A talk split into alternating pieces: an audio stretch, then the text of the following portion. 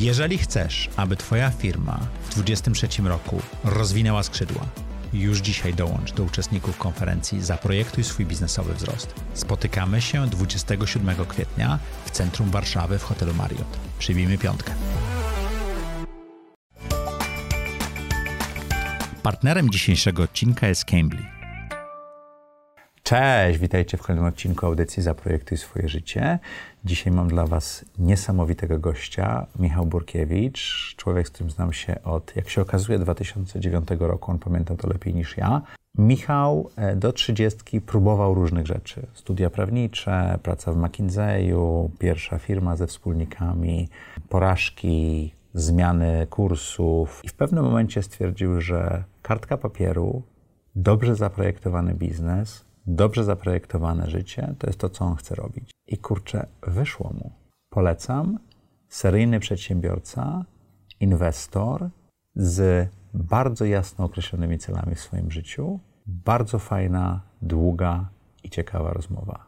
Zapraszam Was bardzo serdecznie. Zaprojektuj swoje życie. Zapraszam Was do mojej autorskiej audycji Zaprojektuj swoje życie. Przedstawiam osoby, które podjęły nietuzinkowe wyzwania życiowe i biznesowe. Rozmawiamy o tym, co nas napędza i dokąd zmierzamy. Historie opowiadane przez moich gości zainspirują Was do świadomego i odważnego projektowania swojego życia.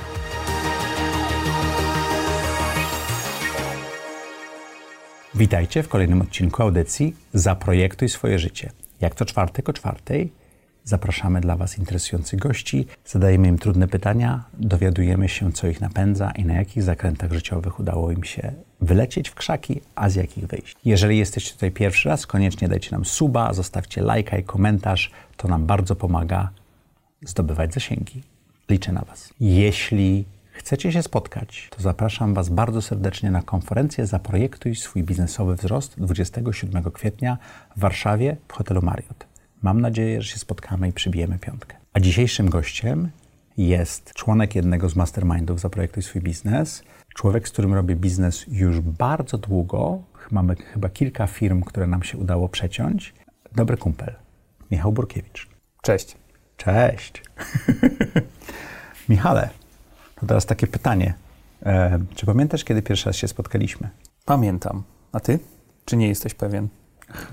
W Krakowie, u ciebie w biurze? Nie, jeszcze w firmie wcześniej. fotowoltaicznej? Jeszcze wcześniej. E, pierwszy raz się spotkaliśmy, e, moim zdaniem, w 2009 roku. Ludzie tak długo nie żyją. E, my żyjemy, jak widać. Jeszcze się trzymamy. W 2009 to jeszcze roku. Jeszcze w Delu byłem. A ja byłem w McKinsey'u. Tak. Był taki event rekrutacyjny McKinsey'a w jakimś pałacyku pod Warszawą. A, tak. Była banda studentów, których tam tak. McKinsey zaprosił. Ja tam tak. byłem z ramienia Ja firmy. miałem coś mówić. A ty byłeś, miałeś A tam przemówienie. Kolacja, tańce, hulanki, swawola. Tak. tak, tak było. Właśnie, tak. tam się spotkaliśmy. Tak, tak. Początek był bardzo McKinsey'owy, końcówka była bardzo studencka. To mhm. ciekawa rzecz. Tak, e, rzeczywiście. Patrzcie, nie pamiętałem. No, Czyli widzisz. to już 14 lat będzie. Michale, jak do tej pory wyglądało projektowanie Twojego życia? Do 30 roku życia wyglądało tak, że starałem się mniej więcej iść do przodu w miarę ambitnie, e, a później, e, a później tak naprawdę zacząłem projektować swoje życie. A co to znaczy iść do przodu ambitnie? To znaczy, że w miarę możliwości wybierałem zawsze najbardziej ambitne rozwiązanie, jakie, miałem, jakie byłem w stanie e, znaleźć i które widziałem, że leży w zasięgu moich możliwości. A co to było? No najpierw, najpierw było to studia na prawie na UJ w Krakowie, mhm. które wtedy były moim zdaniem dość ambitne. A bycie prawnikiem było trudne, nie? Było trudne. Dostać studiów. się na studia było trudno, skończyć studia było trudno, wtedy wylatywało jakieś 70% ludzi ze studiów dziennych na mhm. tym kierunku, więc to było trudne. A kiedy już doszedłem do, do końca tych studiów, stwierdziłem, że nie chcę być prawnikiem. Mieliśmy parę osób, które to zrobiło, czyli bez aplikacji, bez niczego. Bez niczego, tak. Okay. Doszedłem do wniosku, że to nie jest wystarczająco dla mnie kreatywne i przedsiębiorcze. Okay. I postanowiłem znaleźć najbardziej możliwą, ambitną rzecz, jaką można robić, żeby zacząć karierę w biznesie. Stąd McKinsey? I stąd McKinsey. A do I McKinsey'a ciężko było się dostać? Też było ciężko się dostać. Tam podobno około 1% aplikantów przyjmują. Mhm. Tym bardziej ciężko, że ja, y, będąc po tym prawie, nie miałem żadnego przygotowania. Biznesowego? Pierwszy raz otworzyłem Excela pracując w McKinsey'u. W ogóle. Excela. Poważnie? Poważnie tak było. I, e... Ale PowerPointa już widziałem, używałeś troszeczkę? PowerPointa używałem, pracując wcześniej w organizacji studenckiej, Excela no, no praktycznie nie używałem. Także nawet e, pierwszego dnia w McKinsey'u nie wiedziałem, jak zrobić najprostsze formuły w Excelu i nauczyłem się tego drugiego dnia. Więc dostanie się tam z tego, co... Ale rozumiem, że na rozmowie o tym nie mówiłeś. Na rozmowie nie było nic nie było o Excelu. Temat. A czy prawdą jest, że, że do McKinsey'a najbardziej na początku pasują tacy ludzie, którzy mają taką cechę insecure overachiever, czyli tacy ludzie, którzy właśnie chcą jak najwięcej, ale nie czują się pewnie ze sobą? Myślę, że to mnie dobrze opisywało w tamtych latach. Tak? Tak. Okay. E, na szczęście mi już przeszło, mam nadzieję. Jeszcze... Ja myślę, że na pewno tacy, dużo, wielu takich ludzi, którzy trafią do McKinsey'a ma tą cechę, e, czyli generalnie e, osiągają bardzo dużo ze względu na tam, czy talent, czy, czy ciężką pracę, ale cały czas są insecure, czyli potrzebują coś udowadniać, szukają odzwierciedlenia swoich sukcesów w organizacji większej, w, organizacji większej, w prestiżowej i, i, i w ludziach, których podziwiają, no bo są gdzieś tam powiedzmy w tej organizacji tylko parę lat e, dalej. Ale Mac jest dobrą szkołą życia, nie? Jest bardzo dobrą I biznesu. szkołą biznesu przede wszystkim wszystkim. Myślę. Bo masz dużo różnych modeli biznesowych, zmieniasz tak. projekty, na których pracujesz i tak dalej. Co ciebie to nauczyło? Bo ile lat byłeś tam? Byłem tam całe dwa lata. Krótko. Krótko, krótko mhm. intensywnie, tak. I no stwierdziłem, że wystarczy. Po kilkanaście godzin pracuję dziennie, tak? Pracowałem, no, pracowałem 13-14 godzin dziennie przez 5 dni w tygodniu. w weekendy się y, nudziłem. Natomiast y, tak, bardzo dużo się tam nauczyłem. Przede wszystkim nauczyłem się pracowitości, nauczyłem się o sobie tego, że jak trzeba, to potrafię ciężko pracować. W kolejnych latach nauczyłem się, że nie zawsze chcę i muszę, na szczęście. I nie zawsze trzeba. I nie zawsze trzeba, ale na pewno tam udowodniłem sobie, że jestem w stanie to zrobić. Dużo kompetencji komunikacyjnych, analitycznych, dowiedziałem się dużo o biznesie. Pracowałem w branżach telekomunikacyjnych dużo, w branży paliwowej, w branży nawet kolejowej. Pracowałem bardzo, bardzo ciekawe rzeczy. A co spowodowało, że tylko dwa lata byłeś w McKinsey'u? Czy to była jakaś wewnętrzna potrzeba, czy coś się wydarzyło? Po tych dwóch latach w McKinsey'u stwierdziłem parę rzeczy. Po pierwsze, że e, nie zamierzam dłużej e, pracować 70 godzin w tygodniu. Po drugie, Bo patrząc dalej, no, patrząc dalej kariery, nadal wszyscy... bym tak pracował. Co więcej, dorzuciłbym do tego jeszcze poza godzinami pracy loty po całej Europie albo po całym świecie, co mhm. też było dość ciężkie i wymagające. Mm, to, to jest jeden powód. Drugi był taki, że Twierdziłem, że chcę coś robić bardziej swojego, bardziej przedsiębiorczego. Trzeci powód... Czyli swoją firmę. Swoją firmę, że już mhm. powoli to świtał ten pomysł. Poza tym e, stwierdziłem, że chciałbym nie przyjąłem się w Warszawie, czyli mieszkałem w Warszawie, przyjechałem tu z Krakowa. Czyli jesteś takim typowym krakowiakiem, przesiedleńcem, który nie bardzo pasuje do znaczy, Warszawy? Pochodzę z Podkarpacia, z Mielca. Mhm. Y, przyjechałem do Krakowa. Kraków był jakby takim topowym miejscem, bo mhm. moi rodzice tam oboje skończyli studia i dla ludzi z południa Polski Kraków jest na piedestale. Mhm. Więc dla mnie też był e, wtedy. I z Krakowa postanowiłem ambitnie iść do Warszawy i to miało wtedy sens. Aczkolwiek ja nie zaakceptowałem Warszawy, bo Warszawa nie do końca mnie przyjęła. I dlatego co znaczy Warszawa cię nie przyjęła? To znaczy, że w momencie, kiedy pracowałem 70 godzin w tygodniu, to ciężko było nawiązać tu relacje, A, które by mnie okay. tu trzymały. Koledzy, A w weekendy z kolei... Weekendy się nudziłem, koledzy z firmy jakby zajmowali się swoimi sprawami. Ja nie miałem tutaj innego networku praktycznie. Okay. W związku z tym nie, nie, nie zadomowiłem się tu. Poza tym dla mnie takie miasto, które nie ma wyraźnego e, takiego rynku, centrum, takiego żyjącego jak ma Kraków, mhm. to takie było nie, nienaturalne jakieś. Mhm. Ja potrzebowałem miejsca, gdzie można chodzić piechotą i, i, i jest ten to konkretne centrum, tak jak Kraków, zabytki są... Tak jak Poznań, tak jak Gdańsk. Jak Poznań pewnie, tak, mhm. Gdańsk być może też. Tak, e, zabytki są e, prawdziwe, to też dla mnie jakoś miało znaczenie. To się wytnie. Pozdrawiamy wszystkich warszawiaków, poprosimy o komentarze. No i też pewnie też kwestia tempa życia w Warszawie było duże, też pewnie tego otoczenia, w którym byłem. To, to chciałem tak, że y, chciałem sobie ułożyć życie jednak w ten sposób, że ja mogę sobie narzucać tempo po swojemu, ale tempo wokół mnie nie jest aż takie duże. To jak znalazłeś pomysł na biznes? Kiedy rezygnowałem z tej pracy w McKinsey'u, nie miałem jeszcze żadnego pomysłu. Czyli postanowiłeś, że to nie jest dla ciebie? To nie jest dla mnie. Nie mam pomysłu, Rezyg... czegoś poszukam, tak? Tak. Rezygnuję, wracam do Krakowa, coś wymyślę. Okej, okay, to odważna. Chyba tak, ale wierzyłem w swoje siły.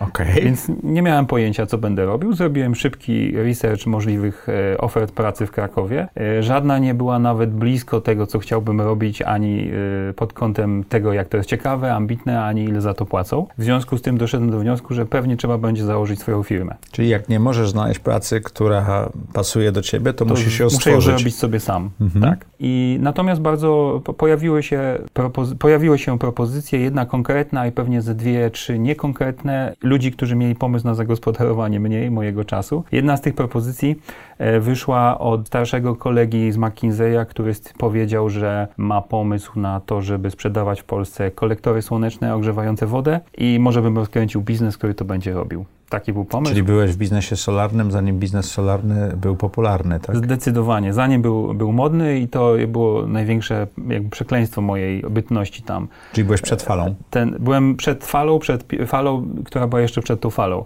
Byłem mhm. y, przy pierwszej pewnie fali, to był początek 2010 roku. Tam chyba wtedy były pieniądze ze Szwajcarii, czy jakieś Były różne rzeczy. pieniądze, ale tak naprawdę sensowny program dofinansowań. Y, no, generalnie ja dzisiaj już jestem zarażony dość mocno do tego biznesu, bo potem były kolejne kolejne dwie, czy, czy kolejne dwie fale po tej, po tej mojej i, i, i tak naprawdę y, ciężko jest się utrzymać. Tych firm, które ja widziałem, które przez te kilkanaście lat y, wyszły na tej fali, łącznie z tą moją firmą i potem upadały w związku z brakiem dofinansowań, brakiem y, takiej spójnej, jednolitej polityki wspierania energetyki szerzej rozumianej, energetyki odnawialnej, no to takich firm widziałem dziesiątki. Ale teraz troszeczkę chyba się zmienia ten rynek, bo ta energetyka zaczyna się ekonomicznie już bronić powoli, nie? bo panele są na tyle tyle tańsze, Zgadza na tyle się. bardziej efektywne. To już nie są podgrzewacze wody, tylko panele elektryczne, tak. pompy ciepła i to zaczyna mieć sens. A poza tym myślę, że wojna i kryzys dużo nas nauczyły. Poza tym rządzący nie mogą też już dłużej ignorować e, faktu, że musimy mieć bardzo duży udział energetyki odnawialnej w naszym I, miksie energetycznym. I, I, szeroki miks źródeł I szeroki e, miks energii. Źródeł. Nie? Natomiast zawsze przez te kilkanaście lat, kiedy ten rynek obserwowałem, było tak, że jednak dotacje takie czy inne e, driveowały wzrost tego rynku, wzrost firm, które na tym tym... Przez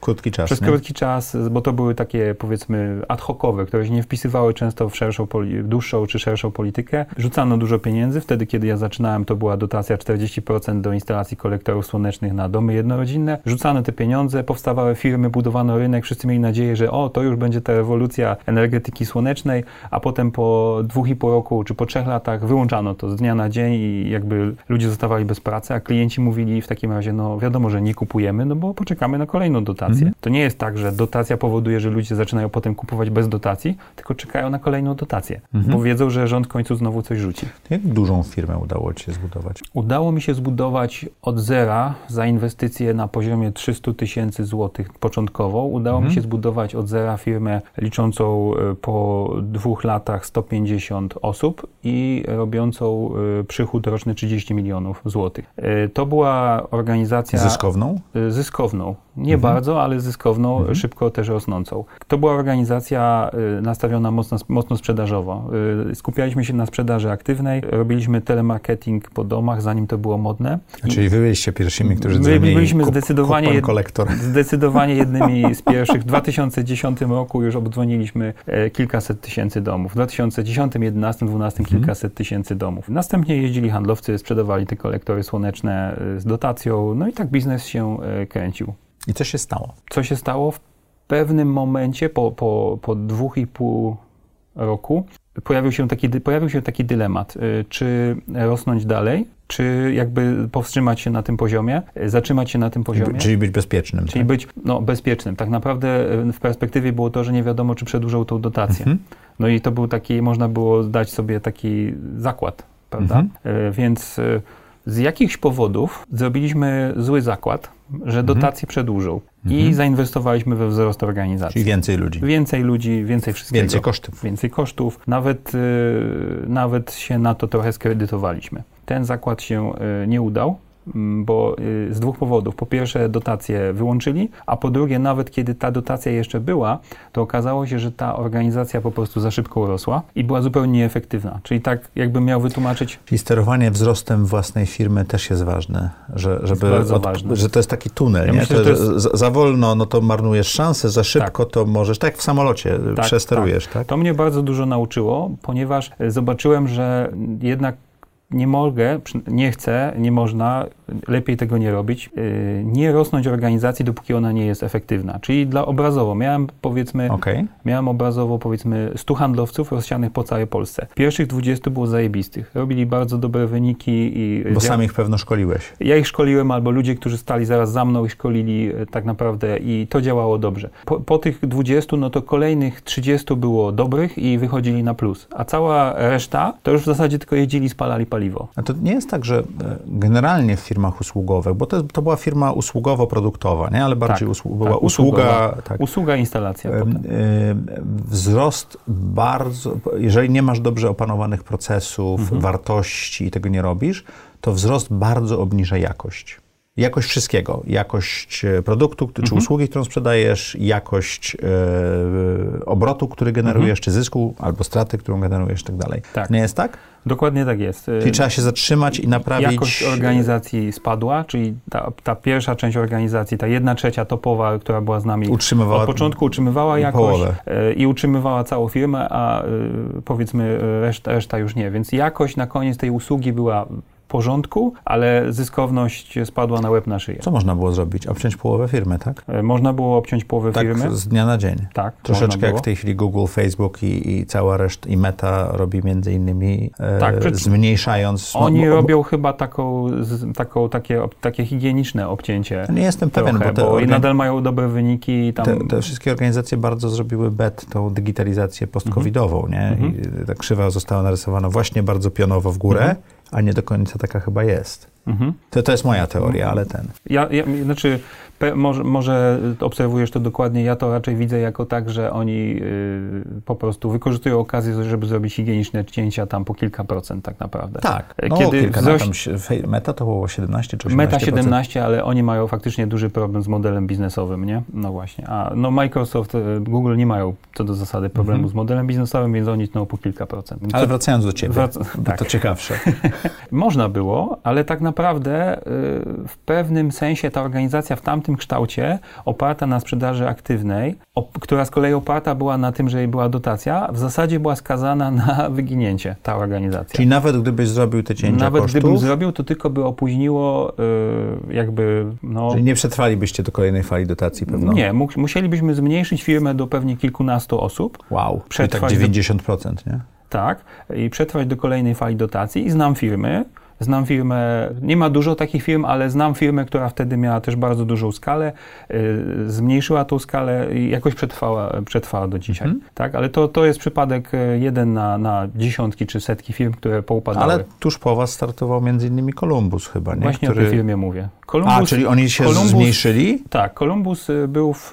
Columbus, kiedy myśmy zaczynali, oni też są z Krakowa, Columbus, oni byli, no tam pewnie by, byli parę kroków za nami, troszkę byli mniejsi wtedy. Mhm nie śledziłem aż tak dokładnie historii, ale z tego co rozumiem, oni się e, skalowali, potem się zmniejszyli, potem przyszedł jakiś pierwszy, kolejny boom na fotowoltaikę. Znowu się zwiększyli, zwiększyli się, zwiększyli. potem znowu się zmniejszyli. Na tym boomie kolejnym, który był w latach chyba 2018 do 20, to urośli gigantycznie. Teraz chyba to się troszkę zmniejszają. Nie wiem, nie, nie, nie, nie, nie, nie śledziłem, ale rzeczywiście w tej chwili dotacje tam się e, częściowo wycięły. Czyli znowu to samo z tym rynkiem się mhm. w zasadzie wydarzyło. To jak się twoja e, przygoda, twoim pierwszym biznesem mhm. e, zakończyła?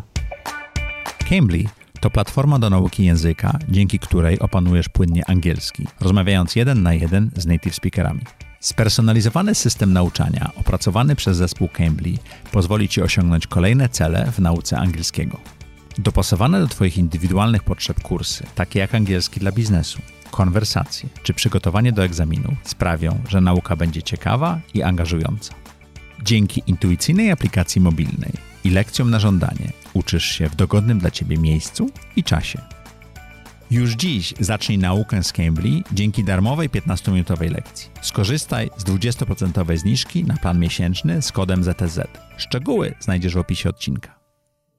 Ja tam byłem y, jednym z trzech wspólników, mhm. jedynym operacyjnym tak naprawdę. Pozostali dwaj wspólnicy byli starsi, y, z większymi pieniędzmi i niezaangażowani generalnie operacyjnie. Czyli finansowo zaangażowani, finansowo ale nie, zaangażowani, nie, nie zarządzający tam firmą. doradczo zaangażowani, nie zarządzający firmą. Y, no, wydarzyła się taka sytuacja, że w momencie, kiedy przeinwestowaliśmy i, i poszliśmy w rozwój, kiedy nie trzeba było tego robić, co było błędną decyzją, wtedy spółka znalazła się na skraju bankructwa.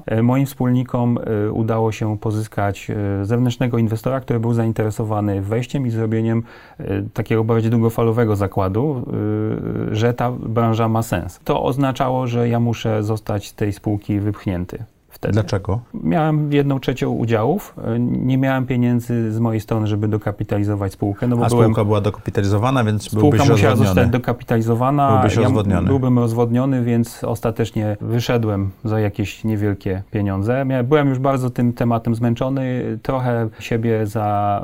y, Tą decyzję? Za to, za to w ogóle, za to jak, ta, jak to poszło, za tą decyzję, no ale na pewno y, dość ciężko przeżyłem to. To była taka, taka porażka. Dopiero po wielu latach się zorientowałem, że ten biznes i tak był w tej formie skazany na niepowodzenie, ale wtedy odczułem to dość mocno jako też swoją No, porażkę. nie znałeś tego modelu biznesowego. Nie znałem, nie rozumiałem szerszego kontekstu. Jeszcze? Jeszcze. A jak się czułeś? Bo to taka rozmowa, to, to są trudne rozmowy, jeżeli ktoś ci mówi, że... Ja, ja pamiętam, jak pani prezes przyszła do mnie jako właściciela jednej trzeciej Mobalmedu, powiedziała, pakuj się, wychodź z biura, nie? Więc pamiętam, jakie to było dla mnie szokujące. Nie z udziałów, ale z operacji.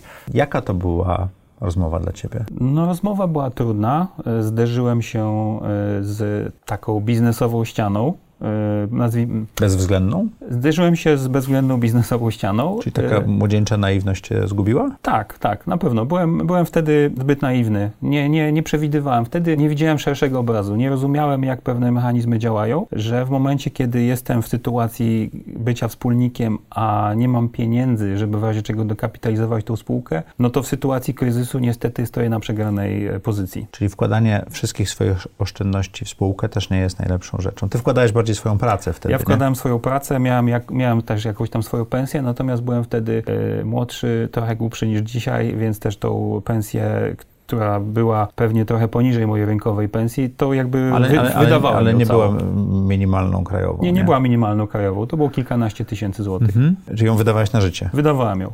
Tak. Okej. Co spowodowało, że w, w kluczowym momencie nie miałeś Nie miałem. amunicji. Nie miałem amunicji, tak. Okej. Jak się czułeś? Jak to wszystko się już wydarzyło, poszedłeś do domu i usiadłeś przed lustrem czy przed czymś tam i zacząłeś Znaczy, myśleć? Pierwsze, co poczułem, to była ulga, że już jestem poza tym, bo mnie to... Uf, uf. Uf, tak, że mocno mnie to męczyło, ale mój mózg był jakby wyprany.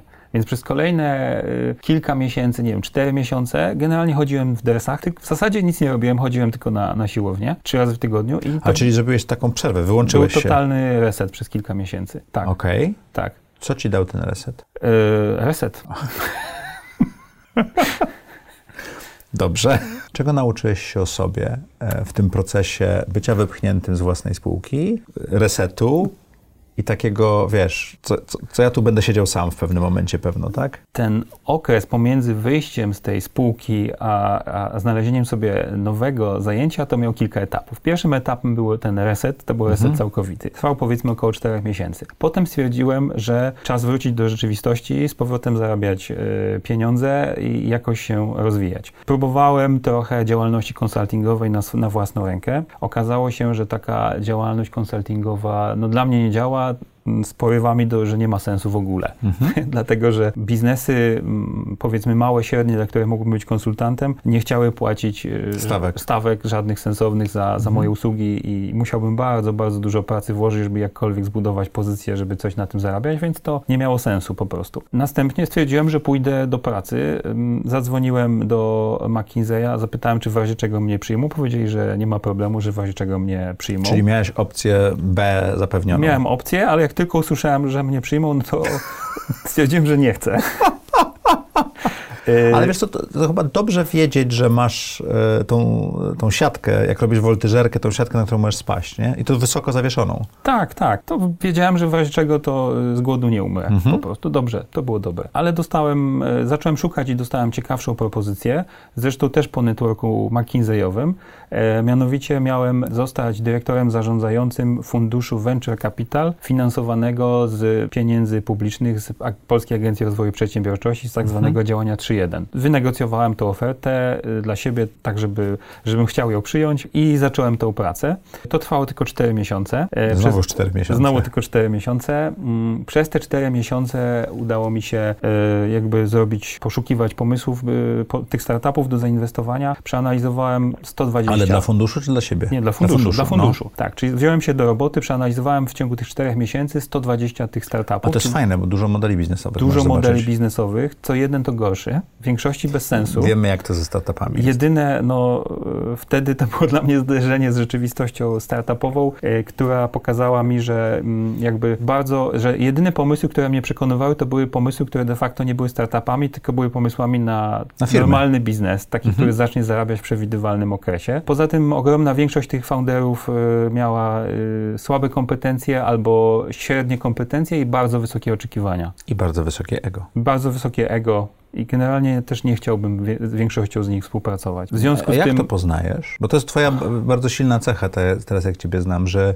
ty dobierasz sobie ludzi, te swoje wewnętrzne kręgi, ale też ludzi, z którymi e, robisz firmy bardzo uważnie i ostrożnie. Jak to poznawałeś w tych 120 przykładach? Wtedy poznawałem to przede wszystkim e, w ten sposób, czy to, e, że zastanawiałem się, czy to jest osoba, co do której wierzę, że ona ma zarówno intelekt, jak i motywację, żeby ten biznes faktycznie pociągnąć. Czyli, że jest, ma osobowość e, silną i przedsiębiorczą, ale że jest też na tyle mądra, że nie popełni wszystkich możliwych błędów po kolei. No i jeszcze jedna była ważna rzecz, czy jest to osoba wtedy jakkolwiek ucząca się na swoich błędach, ale też przyjmująca rady od innych. I feedback. I feedback po prostu mhm. od innych, tak. Jakie wnioski Przeanalizowałem 120 startupów i stwierdziłem, że jak tak wygląda rynek startupów, to czas, żebym ja zrobił swój biznes. Bo? Bo ja zrobię to dużo lepiej, że zrobię biznes, który zadziała. Mówiąc o małym ego.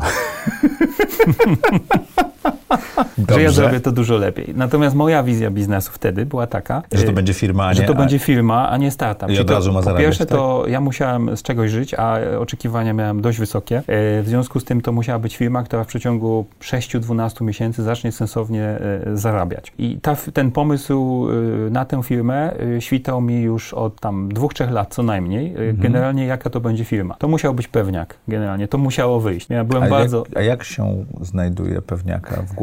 Pewniaka potem się, zadziałał. Pewniaka, jak dla mnie, znajduje się w ten sposób, że bierze się branżę, która już działa, czyli hmm. to nie może być branża wymyślona, że robimy coś, co nie wiemy, czy ktoś w ogóle to kupuje. Tak, ten czyli, prawoskrętna śrubka do tak. lewoskrętnego tego. Czyli to tak. musi być branża, która działa. I nauczony też biznesem opartym na dotacjach, czyli biznesem regulowanym, biznesem, który, który był wtedy, ten poprzedni biznes był ciężki, był, miał, potrzebował bardzo dużo ludzi, potrzebował, e, żeby oni jeździli po całym kraju, potrzebował, żeby... A co są koszty? To są, to są koszty koszty, to są takie koszty też ekologiczne. Ci ludzie, mi się wydaje, że jak tam płaciłem co miesiąc e, za paliwo do Orlenu w pewnym momencie 60 tysięcy złotych, to efekt ekologiczny działań był negatywny. Mhm. Więc chciałem... Organiz... A, czyli pomimo, że były podgrzewacze wody, pomimo, że to tak, robiłeś, to, to sam sposób... Sprzedaży. Wow, nie myślałem o tym nigdy. Rzeczywiście. No, zastanówcie się, od kogo i jak kupujecie swoje super ekologiczne urządzenia. Wracając do Wracając. twojego pomysłu na biznes. To, y, czyli branża, która działa. I teraz chciałem zrobić coś, y, zupełnie antytezę troszkę tamtego biznesu, tak naprawdę. Czyli zrobić coś, co jest lekkie w ludzi, oparte o technologię, w branży, która już jest rozhulana. Już jest rozhulana, nieregulowana. A, nie, nie, nie dostaje pieniędzy od rządów tak, i funduszy nie ma tak regulacji tak żadnych mocniejszych, tak. czyli po prostu rządu nie, nie interesuje ta branża. Okej. Okay. E, miała być to branża B2B, żeby ilość klientów była mniejsza i żeby robili mniejsze problemy. Ale też większe e, wydatki robili. Większe Bo wydatki. zazwyczaj tak jest, że, że biznesy wydają tak, więcej tak, niż tak. konsumenci. Tak, czyli ticket size większy. To, co było dla mnie ważne, żeby była też y, abonamentowa. Abonamentowa, czyli tak. Netflix, zanim był Netflix w Polsce. tak, czyli żebym co miesiąc wiedział, jaki będzie przychód, a nie, że co miesiąc muszę pazurami i zębami walczyć czyli o to, nie wygrywasz klientów w każdym miesiącu i nie robisz sprzedaży, tylko wygrywasz klientów, którzy zostają z tobą, nie wiem, pół roku, rok, dwa tak, lata, pięć tak. lat i jesteś w stanie to przewidzieć. Tak. Okay. Miała to być usługa, dlatego że musiał to być biznes niskokapitałochłonny, żebym był w stanie... Bo produkt jest wysoko kapitałochłonny. Tak, musiałem być w stanie sam go y, sfinansować, okay. po prostu powstanie tego biznesu. A byłeś już 8 miesięcy po biznesie, który wypstrykał cię z kasy tak, i, i, i ledwo zacząłem się odkuwać tak naprawdę. Tak? Czyli tak, B2B abonamentowo, niska kapitałochłonność, branża istniejąca, ale rozwijająca się. Chodziło mi też taki biznes, gdzie y, wygrywa się know-howem. Czyli jeżeli masz wiedzę, to robisz lepszą usługę. Robię lepszą usługę,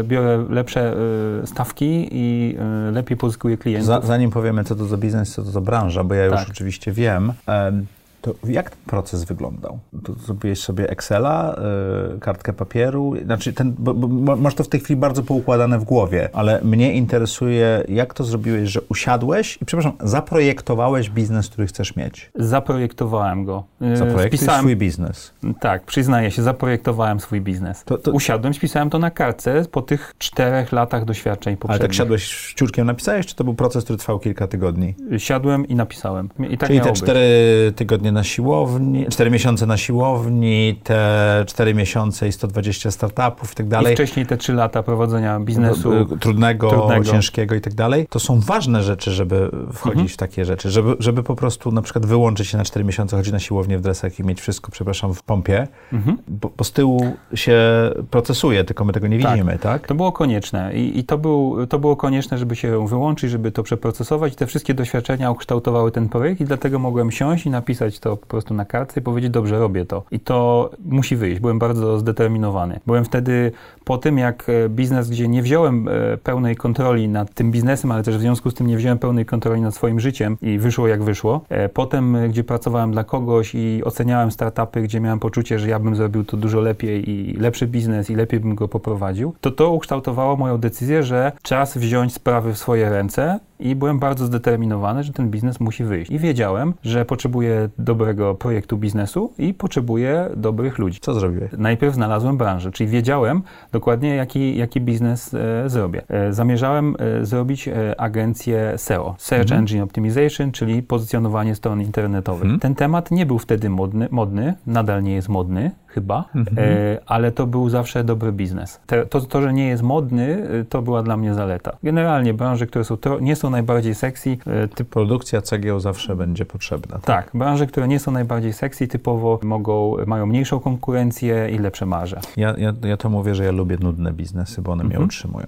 Wszystkie moje sexy biznesy może kiedyś będą gwiazdami. Ale co to za firma? Ona się nazywa Delante, to ja wiem. Tak. Co ty robisz? Delante to jest y, firma, która zajmuje się SEO, czyli optymalizowaniem stron internetowych pod kątem wyszukiwarki Google. To jest firma, która urosła powiedzmy od zera do w tym momencie no, prawie 20 milionów przychodu rocznie mhm. w ciągu mm, niecałych 8 lat. Ilu pracowników? Obecnie mamy mm, około 60 pracowników. Mhm. Przy czym. A ilu klientów? Yy, pracowników 60, to ja się cieszę, że tak mało. W sensie ja rozumiem, moglibyśmy ja rozumiem. mieć du dużo więcej. Bo, bo, bo często skalujesz, tej... skalujesz biznes. Tak. A ilu macie klientów? Mm, klientów mamy około 400 i ta liczba nie rośnie od prawie 3 lat już. Czyli y, pozyskując nowych klientów, również tracicie nie, niektórych starych i to się tak y, utrzymuje? Tracimy mniejszych. Na ilu rynkach działacie? Czyli tracimy mniejszych klientów, pozyskujemy dużo większych. E, to raz. E, mhm. Dwa, zwiększamy też przychody y, z klientów. E, działamy na no, bardzo wielu rynkach, ale mamy dwa kluczowe, dwa kluczowe rynki, które w sumie u nas stanowią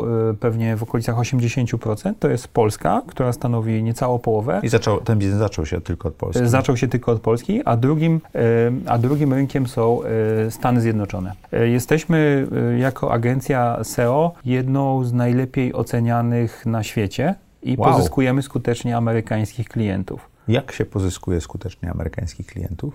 Marketingiem. Czyli tym, co robicie sprzedażą. dla klientów. Tak. Czyli jak my pozyskujemy? Generalnie mamy ogromną większość naszych klientów, pozyskujemy z ruchu przychodzącego, czyli z własnego... Czyli e, oni sami do Was się zgłaszają? Tak, z własnego e, SEO tak naprawdę. Mhm. Pomagają nam też w jakimś stopniu e, marketplace'y, który, mhm. spe, specjalizujące się w usługach B2B. Tam jesteśmy na tych marketplace'ach bardzo dobrze oceniani. Robimy dobrą robotę jakby własnego marketingu, a potem mamy skuteczny, bardzo skuteczny dział sprzedaży, który y, tych klientów domyka. I dostarczamy im dobrą usługę, w związku z tym zostają z nami całkiem długo i firma rośnie bardzo szybko.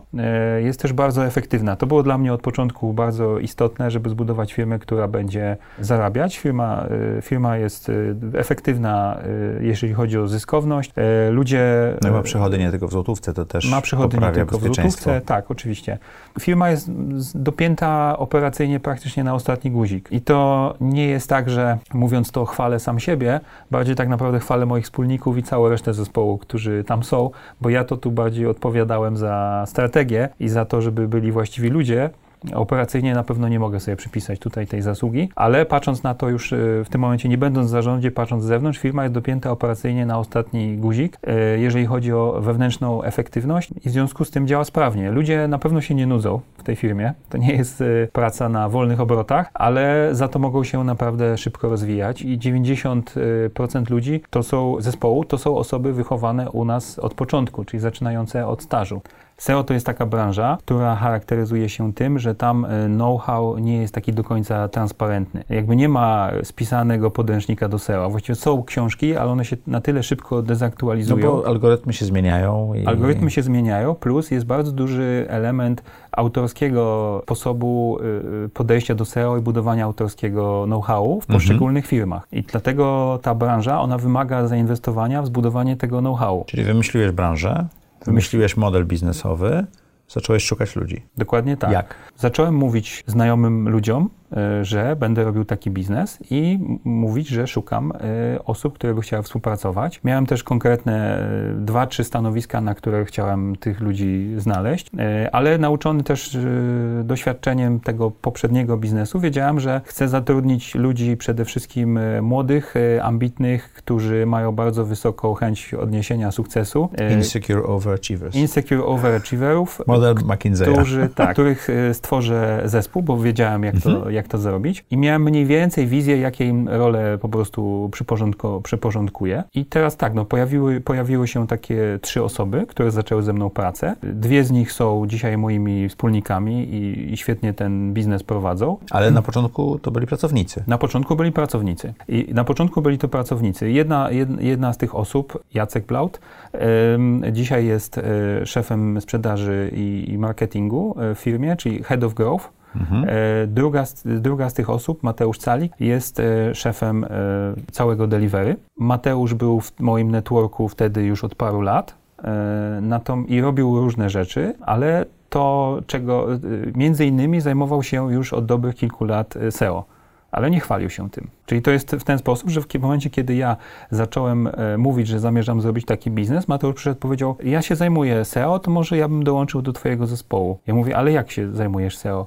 Mówię, no zajmuję się tym od kilku lat. Sprzedaję swoje usługi. Sprzedaję tak? swoje usługi na, na freelancie, plus prowadzę strony internetowe swoje i jakby, że się, że, że się tym zajmuję. Czyli takie rozsiewanie po swoim nawet szerszym networku, mhm. nie tych wewnętrznych kręgach, wici ma sens, tak? Jeżeli chodzi o początek firmy. Tak, zdecydowanie ma Bo sens. znajdziemy Czasem osoby... są perełki, takie jak, bardzo w, blisko nas, jak tak? w tym wypadku e, Mateusz, które e, niekoniecznie chwalą się cały czas tym, co Albo robią. możesz nie wiedzieć. Mogę też nie wiedzieć. Mogę też nie wiedzieć, że ktoś chce dołączyć do tego projektu mhm. i okazało się, że trafiłem na y, wyjątkowo dobrą osobę, która była też kluczowa obok Jacka jeszcze do sukcesu, jaki odniósł ten biznes. Ile zajęło ci to, to rozsiewanie wici i szukanie ludzi? Około trzech miesięcy.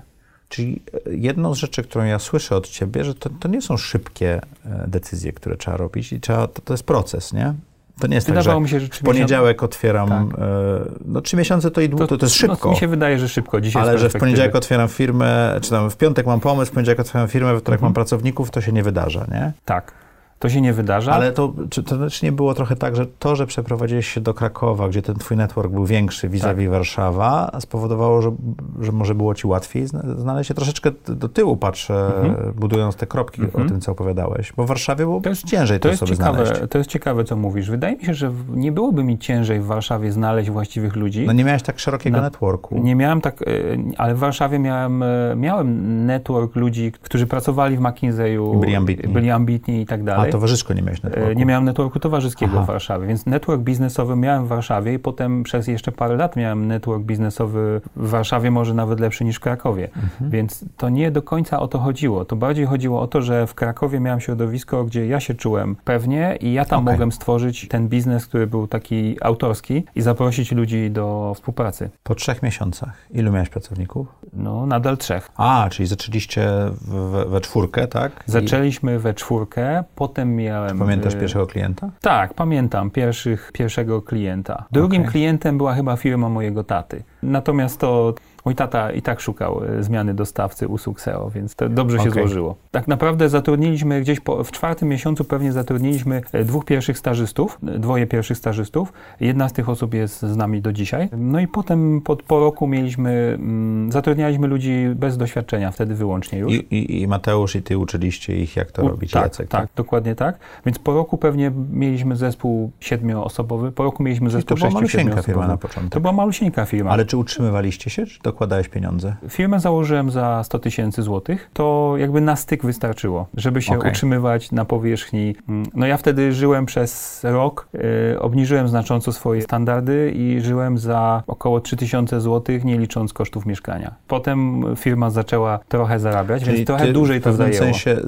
zmieniłeś swój styl życia, żeby dać firmie przestrzeń no, i pieniądze. Ja zdecydowanie zmieniłem swój inaczej. A te 100 tysięcy było z oszczędności? Było z oszczędności, trochę było pożyczone, mhm. Tak. Po rodzinie. Czyli, tak, czyli tak, te, tak, te, tak, pożyczone. Tak naprawdę większość family, było tak? pożyczone. Większość okay. było pożyczone od mojego taty. Mogłem, mogłem pewnie pożyczać jeszcze gdzieś indziej, no ale jakby... Ale nie chciałeś? Nie, nie chciałem. Było najłatwiej po, pożyczyć od, wtedy od Słuchaj, ten wątek taty chciałem pociągnąć, jeśli tak. możesz. Czy po, pochodzenie z rodziny e, przedsiębiorczej pomaga w byciu przedsiębiorcą? Tak, generalnie pomaga, dlatego że masz e, wzorzec e, bycia przedsiębiorcą i nie jest to dla ciebie całkowicie obce. Dla mnie było to pomocne. Całe życie widziałem, jak mój tata był przedsiębiorcą. Mhm. Zupełnie innym niż ja, dlatego że y, miał firmę produkcyjną, miał firmę, gdzie mm, całe życie poświęcił jednej firmie, czyli inaczej niż ja. Po, Też miał górki, dołki, to Miał to górki, dołki, ale, ale od 86 y, roku aż do dzisiaj y, cały czas y, co najmniej utrzymuje poziom i jakby firma, w momencie kiedy ja byłem młody, no to firma żywi, utrzymywała, utrzymywała całą rodzinę i ja to widzę jako A mieliście sukces. rozmowy o biznesie, czy też o, o firmie, tak? Bo to wtedy 80 mm. lat to były warsztaty rzemieślnicze. To, to, to był warsztat rzemieślniczy. Jedyna funkcja, tata, jedyna tak. rzecz, którą można było było rejestrować jako własne działalność. Tak, mój chyba. tata już był wtedy po studiach magistrem inżynierem, a mimo to, żeby założyć firmę, musiał zdać egzamin rzemieślniczy w cechu, w cechu rzemiosł tak. różnych. Moi rodzice też to robili, tak. pamiętam. Nie był, nie był z tego zadowolony. Ale ja pamiętam, jak w tym warsztacie rzemieślniczym pracowałem na prasie mimośrodowej, nauczyłem się toczyć na to, tokarce i wiesz, mhm. tego typu rzeczy. Nie? Podejrzewam, że jakbym podszedł do tokarki w tej chwili, to bym nikogo nie zabił. Wiedziałbyś, coś wytoczył. Tak. tak. To było fajne. Ja to pamiętam też z mojego y, dzieciństwa czy młodości takiej z czasów szkoły średniej, że zdarzało mi się y, dorabiać u mojego ojca i, i zapach pracować. smaru pod paznokciami. Zapach smaru, potem ciężko było domyć tak, ręce z tego smaru i coś tam pastą. Była taka pasta BHP. Tak. Wtedy jeszcze nie, nie zdawałem sobie sprawy, co znaczy BHP, tylko myślałem, że to jest nazwa pasty. Aha. Nie, ale to się, słuchajcie, to pasta, to, o, o, tak masło takie, o, ojej, fuj. Pamiętam to. Um, czy mieliście z ojcem rozmowy o biznesie? Czy, czy nie było takiego? Yy... W sensie mówię, wchłonąłeś przez osmozę być, by, będąc, ale czy kiedyś tak. usiedliście o finansach, o sprzedaży, o marketingu? Czy to tak nie zadziałało? Nie tak, nie, nie tak bardzo. Y, tak, tego typu rozmów chyba nie mieliśmy. Y, to jest tak, że ja y, już będąc w liceum, czy potem na studiach pomagałem tacie trochę w takich tematach, kiedy ja jako młodszy, mój tata postrzegał, że ja mogę mu wnieść wartość na przykład w temacie marketingu, stworzenia strony internetowej, jakiejś takiej drugiej, drugiej opinii, więc o tym rozmawialiśmy. Jak zaczęliśmy, jak ja zacząłem pracę w McKinsey'u, to z jednej strony mój tata widział, że ja się zajmuję dużym biznesem, więc pewnie mam jakąś Duma. Wiedzę, wiedzę, był dumny oczywiście ze mnie. Natomiast z drugiej strony tamta moja wiedza jeszcze wtedy była poparta zbyt małym doświadczeniem, ale też ze zbyt dużych biznesów pochodziła. Ciężko było przełożyć. Żeby było przeło ciężko przełożyć na, na biznes mojego taty. Natomiast pamiętam z kolei rozmowę z moim tatą, kiedy po tych perturbacjach różnych postanowiłem w końcu założyć ten swój y, biznes i zadzwoniłem do taty, żeby zapytać y, się, co on o tym myśli. Szukałem takiej walidacji tak naprawdę. No i mój tata powiedział, nie, no to oczywiste, ja wiedziałem, że ty w końcu ten biznes założysz, no to rób to oczywiście. A ja takie tak, wsparcie. Wtedy takie wsparcie, moralne Ale że wsparcie. sam założysz? Czy, to że oczywiste, ja że, że, bez wspólników i tak dalej, tak? Tak, że bardziej, że, że, samo, że, że wezmę pełną odpowiedzialność za to, bo to nie chodziło nawet, że mam nie mieć wspólników, tylko że, że po prostu tak w pełni dorośle, że od A do Z będę w pełni odpowiedzialny za I dla niego to było biznes. oczywiste. Y, po, dla niego to była taka ścieżka. Dla niego to była ścieżka i, i on uważał, że, że to jest dla mnie też ścieżka. Na tą ścieżkę mnie jakby nigdy tak aktywnie nie pchał, bardziej widział, że ja sam chcę, więc po prostu obserwował. A wtedy, kiedy ja o to zapytałem, to potwierdził mi to. A to wsparcie, co ci dało wtedy? To wsparcie dało mi ostateczną walidację, kropkę nad i i potwierdziło moją decyzję. Bardzo dobrze się wtedy z tym poczułem i dzisiaj y, dziękuję y, mojemu tacie za to, że wtedy pomógł mi. Wtedy ten, ten ostatni Nawet nie był kop w tyłkę, Nawet nie tylko takie, takie, takie, takie pchnięcie. Takie stylu, no, dobrze, no rób wow. to. Kiedy poczułeś, że ten biznes zadziałał i że twój na kartce napisany w jednej chwili pomysł ma sens? Myślę, że dopiero po trzech latach widziałem, że on naprawdę zaczął działać, kiedy faktycznie ci klienci stali się abonamentowi i Bo na początku czern był dużo większy. Czern prawda? był większy mm, i ciężko nam było użyć procesy operacyjne. Mhm. Budowaliśmy ten know-how robienia tego SEO. Po trzech latach to już tak zaczęło działać, że widziałem, że już to będzie biznes faktycznie. I już zacząłem powoli wracać też do mojego poprzedniego standardu życia i widziałem... sobie podwyżkę dać, Mogłem tak? sobie dać podwyżkę. Widziałem, że... Mm, widziałem też rozwój ludzi, których zatrudniałem w firmie, którzy byli y, ze mną już te trzy lata i zacząłem widzieć, że to będzie faktycznie sensowny biznes. A kiedy poczułeś się bezpiecznie? E, bezpiecznie poczułem się pewnie po 4-5 latach, kiedy zaczęliśmy mm, mieć takie zyski trochę widoczne plus zaczęliśmy powoli też wychodzić do klientów zagranicznych. Czyli zacząłem A, widzieć... czyli poczułeś się na, e, firma poczuła się na tak. tyle mocna, że nie tylko klienci z Polski, ale możemy obsługiwać też inne języki, tak? Tak, tak, dokładnie tak. I zaczęliśmy mieć pierwszych klientów zagranicznych i, i wnosić im faktycznie wartość. Później przyszedł ciężki moment, chwilowo, bo wybuchła pandemia. To było 3 lata temu. I jak to wpłynęło na was? A bo y, wydatki marketingowe zostały obcięte, tak? To wpłynęło na nas, na pewno to bardzo wpłynęło na, na, na ludzi, na zespół. na zespół bo, bo wyście siedzieli w biurze. Siedzieliśmy w biurze, więc musieliśmy się na dwa tygodnie rozejść, a potem mieliśmy wrócić. Oczywiście wiemy, jak wyszło. Mhm. Nie wróciliśmy po dwóch tygodniach, ale to zespół bardzo młodych ludzi generalnie. Którzy potrzebują którzy potrzebują tej społeczności swojej mhm. firmie i to jest, dla nich, to jest dla nich ważne, więc zespół generalnie ciężko to przeszedł. To był dla nas ciężki okres. A biznesowo Biznesowo też? Biznesowo były ciężkie półtorej miesiąca, kiedy nagle mieliśmy duży churn, kilkakrotnie większy niż w normalnych miesiącach mhm. i ja trochę nie wiedziałem, co się będzie dalej działo. Czy to się będzie dalej sypać, czy... A, no tak, bo odpada ci dno i nie wiesz, kiedy się cała woda wyleje, Nie tak? wiedziałem, kiedy. Mhm. Więc. Mhm. Przestraszyłeś się? Najpierw się przestraszyłem, czułem się odpowiedzialny za zespół, ale też byłem. Ile to było już osób? 45, to już 50. To już jedna trzecia twojej poprzedniej firmy, nie? Tak, zdecydowanie. I, e, no i byłem, przestraszyłem się też, e, co, co z firmą, czy to będzie dalej spadać, czy ta panika pójdzie gdzieś dalej. A czy nie zbankrutujesz? Tak, w sensie to było tak, że mieliśmy jakiś tam space e, mhm. rentowności, żeby nie zbankrutować I z dnia na dzień. jakieś zapasy finansowe Jakieś zapasy też, finansowe też, więc, więc to, nie, to, to nie, ale czy to nie zacznie iść po prostu w złym kierunku, kiedy wcześniej się rozwijaliśmy bardzo szybko i, i zgarnialiśmy nagrody za szybki rozwój i tak dalej, więc wystraszyłem się. I po półtorej miesiąca się odbiło bo po półtorej miesiąca wszyscy e, jakby przyzwyczaili się, że jest pandemia i weszli do internetu. Zaczęli robić biznes. Zaczęli robić biznes w internecie. To nawet więcej firm Na, potrzebowało tego. I tak? tak, po półtorej miesiąca wszyscy już wiedzieli, że biznes się przenosi do internetu szybciej niż kiedykolwiek wcześniej. W związku z tym zadzwonili e, w sprawie SEO. W którym momencie zdecydowałeś e, podzielić się udziałami z pracownikami i te dwie osoby, o których mówiłeś, uwłaszczyć, czy dać im udziały?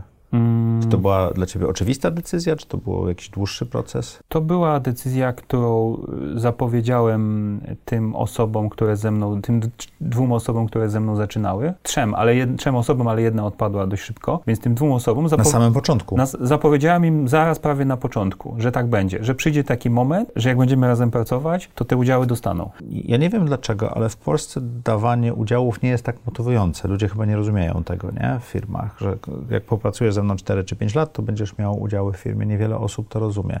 Mhm. A ty to doprowadziłeś, tak? Czy to, to, to był było, twój pomysł od początku? To był mój zamysł od początku. Dlaczego? Uważałem, że to jest słuszne i uważałem, że y, po prostu, że to jest fair, ale też uważałem, że to ma sens na, jako inwestycja w dalszy rozwój i w dalszą obecność y, tych osób w firmie. Słuszne i fair? Co to znaczy? To znaczy, żeby że. Się dzielić? Żeby, tak, znaczy chodziło mi o to, że jest y, słuszne podzielić się z osobami, które od samego początku, kiedy to jeszcze było nic, też podejmują ryzyko. Podejmują nie? ryzyko i one są współtwórcami tego biznesu. Że jeżeli ktoś jest współtwórcą, to, to, to jest słuszne, żeby się z nim podzielić. Dobrze. A dlaczego to jest dobre dla biznesu?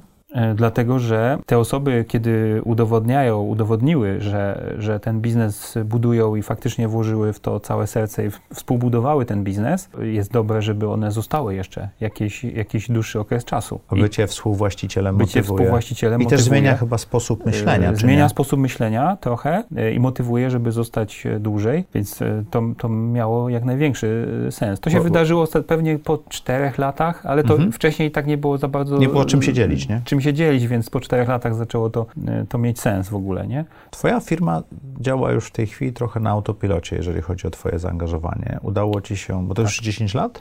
8 lat. Udało ci się doprowadzić do sytuacji, w której te procesy, ten zespół poza pandemią synchronizował się i działa. Mhm. Spędzasz w niej coraz mniej czasu? W tym momencie prawie w ogóle nie spędzam czasu. Tak, Firmą zarządzają e, moi wspólnicy e, Mateusz i Jacek, mhm. którzy są jednocześnie dwoma członkami zarządu. Ja wyszedłem niedawno z zarządu. Tam mówiłeś, że w pewnym momencie dostajesz taki feedback, że e, trochę przeszkadzasz przychodząc do firmy, tak? Tak, aczkolwiek to, znaczy, nie, to nie było... Dezorganizujesz codzienną pracę, a nie, nie strategię, czy, czy nie? Czy to nie tak było? To nie był mocny feedback, to jest bardziej w ten sposób, bo tam wszyscy są bardzo, są raczej delikatni jesteśmy tam dla siebie i w związku z tym mili, tak, więc nawet taki feedback do mnie nie był jakoś bardzo wyraźny. To jest w ten okay. sposób bardziej, że ja byłem wyczulony na to y, i ja A, to zauważyłem. To ja to zauważyłem stopniowo. Usłyszałeś to. Tak naprawdę to ten, usłyszałem, zobaczyłem i ten, ten proces tak naprawdę mojego wychodzenia z firmy to trwał od dwóch i pół roku. To miałeś zaplanowane? Zaprojektowałeś ten biznes, tak? Zaprojektowałem, żebym był w stanie to zrobić okay. i, i to przeprowadziłem ale tak naprawdę zacząłem to przeprowadzać wtedy, kiedy zacząłem widzieć, że to jest lepsze dla firmy bo to było dla mnie ważniejsze, że jest lepsze dla firmy nawet niż, że lepsze dla mnie. Na koniec dnia też lepsze dla mnie. Więc w momencie, kiedy okazało się, że pierwszy kryzys, ten kryzys powiedzmy e, pandemiczny został zarządzony i że tak naprawdę e, nawet moje jednoosobowe zarządzanie tym kryzysem pewnie nie było najlepszym pomysłem, zacząłem oddawać odpowiedzialność i usuwać się w cień. I to bardzo szybko. Ja z procesów operacyjnych byłem, jestem w firmie wyłączony w zasadzie no ponad, od ponad trzech lat. Od mhm. dwóch i pół roku jestem wyłączony z mm, zarządzania, zarządzania zespołem jako całością, czyli mhm. z takiej typowej roli CEO. Już byłem dwa i pół roku temu wyłączony i w zasadzie pracowałem tylko z małym zespołem. Byłem już troszeczkę taki schowany. Nadzorowałem y, finanse i tam strategię i de Już tego też nie robisz? Potem zacząłem się odsuwać dalej i w tym momencie y, jestem, po, wyszedłem z zarządu ostatecznie dwa miesiące temu i kształtuje się to, jak tam pracuje. Czyli to ale... był proces, który rozpoczęliście jako wspólnicy trzy lata temu i to był proces, który był mhm. trochę przemyślany, trochę prób i błędów i na spokojnie zrobiony. Tak, zdecydowanie na spokojnie, okay. żeby nie wyrządzić żadnej e, szkody biznesowi.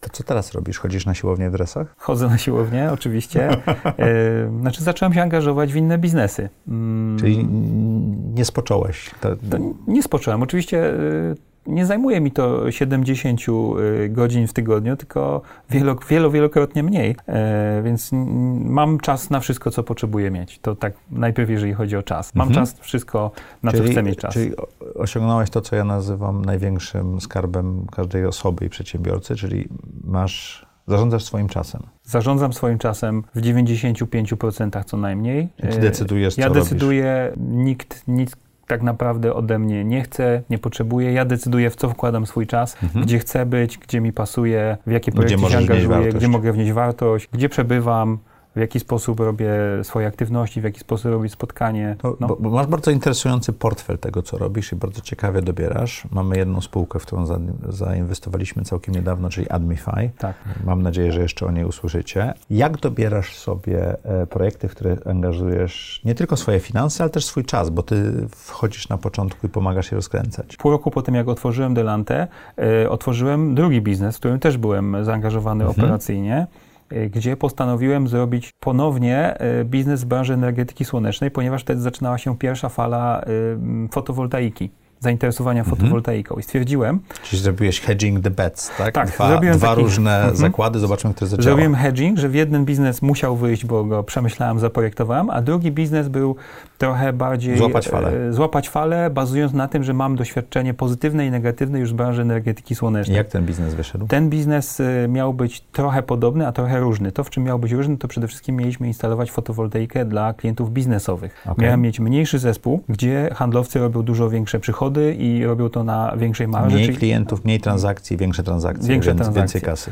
I ten biznes wyszedł na zero. Tam, po, tam było mi łatwiej, po, ze względu na moją historię, do tego biznesu było mi też łatwiej pozyskać zewnętrzny kapitał, więc pozyskałem e, znacznie większą kwotę, bo wtedy pół miliona i zachowując... Od inwestorów, od inwestora, od rodziny. Zachowując, e, czyli komercyjnie, bo ten inwestor wiedział, że mam doświadczenie i uwierzył we mnie, zachowując e, zdecydowanie większościowy pakiet udziałów dla siebie nadal, czyli dużo lepiej się ustawiłem niż mhm. za tamtym pierwszym razem w ogóle. Czyli błędy i doświadczenia nie są takie złe, są bolesne, ale nie są takie złe. Tak, tutaj zrobiłem więc dużo rzeczy dużo lepiej niż za tym pierwszym razem. Okay.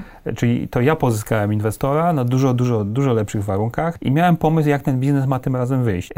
I co się na stało? koniec dnia on w zasadzie nie wyszedł. E, okazało się przede wszystkim, że e, nadal branża energetyki słonecznej jest regulowana i zależy od dotacji. I choćbym uderzał do klienta biznesowego, który jest rozsądniejszy i wykona kalkulację, że mu się to opłaca, to on nadal powie, że on poczeka na dotację. Bo to też mu się opłaca. Tak, nawet jeżeli to jest dotacja 10%, on chce tę dotację i nie kupi, jak nie ma tej mhm. dotacji. I to po pierwsze. Po drugie, okazało się, że y, nie jestem najlepszym menedżerem operacyjnym. Teraz tutaj pewien paradoks nastąpił w tym biznesie, bo ponieważ wziąłem e, większe, wziąłem pół miliona od inwestora i zaciągnąłem e, jakby osobiste zobowiązanie, że, że ja to będę robił ten biznes, to miałem poczucie, że ja mam go robić. W związku z tym ja sam prowadziłem go fizycznie. Zamiast zatrudnić ludzi. Zamiast zatrudnić e, ludzi, zamiast delegować, bo ja jestem w ogóle bardzo dobry w delegowaniu. Mhm. I, I, rozwój mojego, mojej firmy Delante to pokazuje, gdzie nie mam problemu z tym, żeby oddawać zadania i to służy biznesowi, służy rozwojowi ludzi, mi też to służy. To po trzech latach skąd wiedziałeś, co się stało z biznesem? A tam miałem ten problem, że nie delegowałem, tylko cały czas sam prowadziłem spotkania z handlowcami, pytałem jak tam z klientem. Prowadząc drugą firmę równocześnie. Prowadząc równocześnie tamtą W tym firmę. samym biurze byliście obok siebie? To e, łatwiej Przez było? pewien czas byliśmy w tym samym biurze. Go, łatwiej albo, było geograficznie. A co ciekawe, to jest jeden z elementów mojego projektowania, że te biura miałem zawsze bardzo blisko domu już wtedy.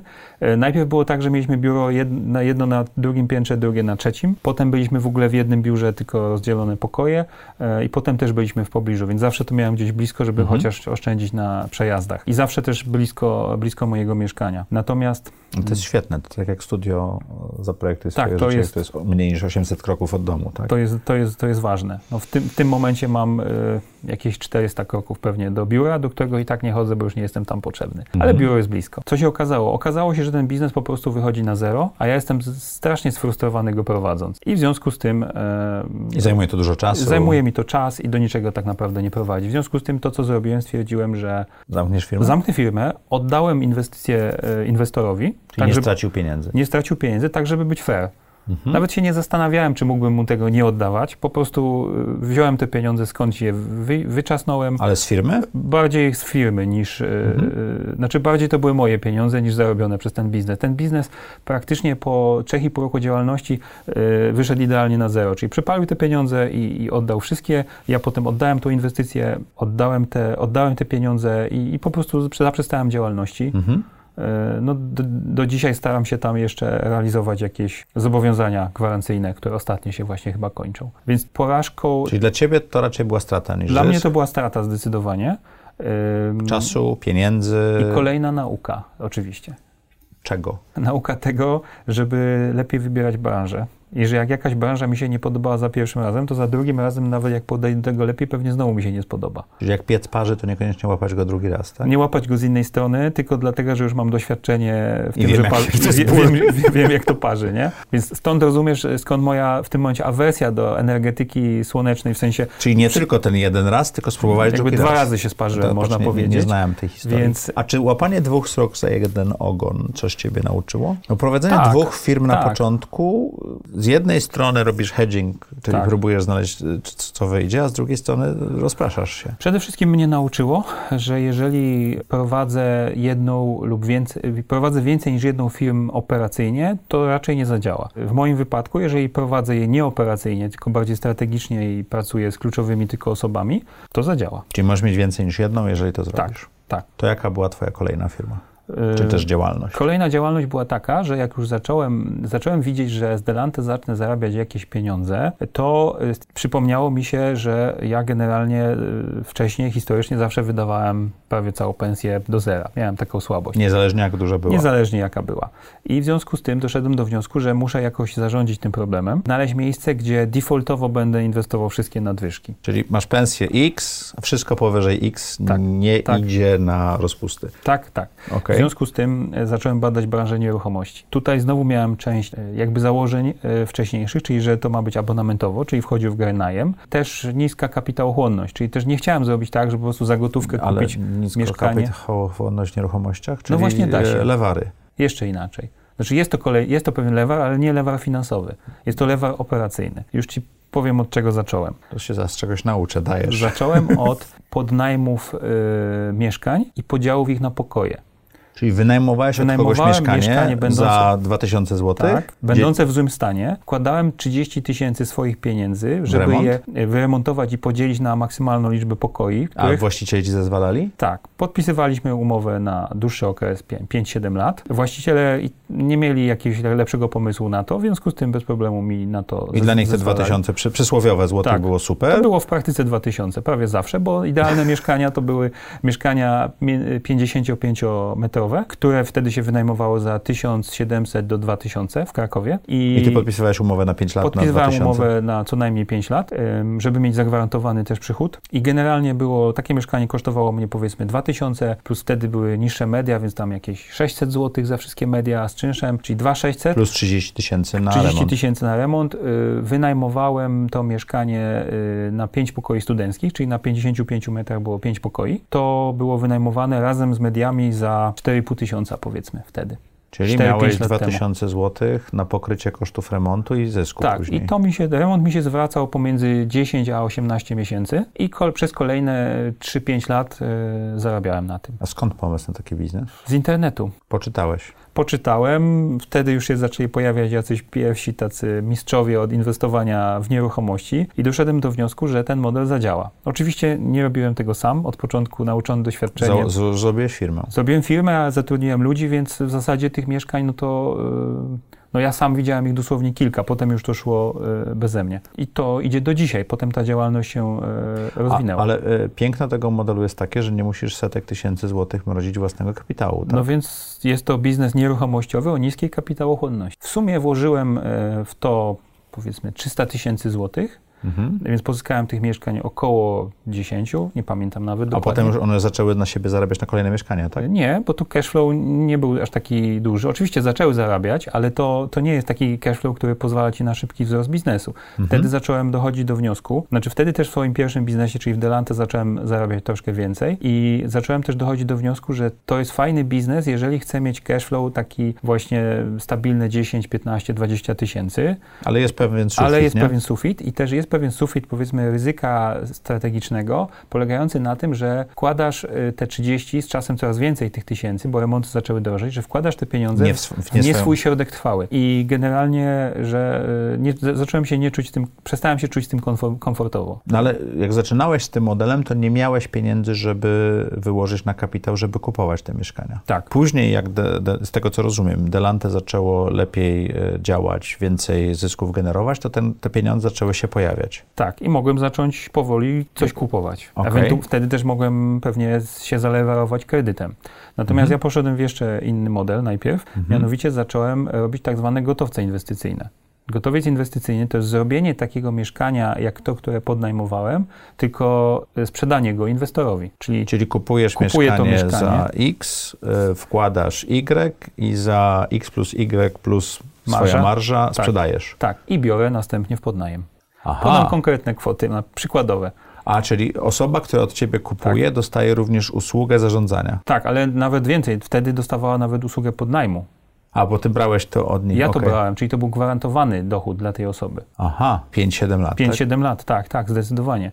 I, I wtedy. Ale nie miałeś zamrożonych pieniędzy w Nie miałem nic zamrożonych pieniędzy. Z, czyli zarabiałem. Zarabiałeś dwukrotnie. Zarabiałem powiedzmy kilkadziesiąt tysięcy marży na sprzedaży nieruchomości i później zarabiałem jeszcze co miesiąc na podnajmie tej nieruchomości. Na tym spreadzie, tak, o którym i mówiliśmy. na tym spreadzie. Przy czym ten spread wtedy był trochę niższy, no bo nie był już tam te przykładowe 2000, tylko był już tylko 1000 czy tam 800 zł. Zawsze coś yy, było. Jak duża to jest organizacja? Ile osób potrzebowałeś, żeby tym zarządzić? E, wydawało mi się, że będę tych osób potrzebował jedną na każdych 30-40 najemców. Nie do końca tak jest? Nie do końca tak jest, dlatego dzisiaj okazuje się, że jedna osoba ogarnia mi 150 najemców. Wow, I to w tą stronę. W tą stronę.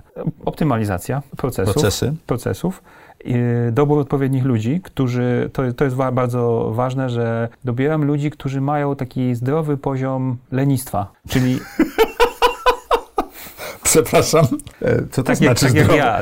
Co to czyli, znaczy zdrowy problem? A, czyli chcą tak zrobić czyli, procesy? Tak, układają, czyli ja daję im to zaufanie, że, bo czemu, bo teraz ludzie powinni sobie generalnie optymalizować pracę, żeby robić coraz więcej, a robić, a pracować tyle samo, a mieć więcej zrobione. Efektywność pracy. Efektywność tak? powinna rosnąć. Produktywność to jest Produkty, to, to jest produktywność nawet. I teraz tak. I generalnie nie wszyscy tak mają.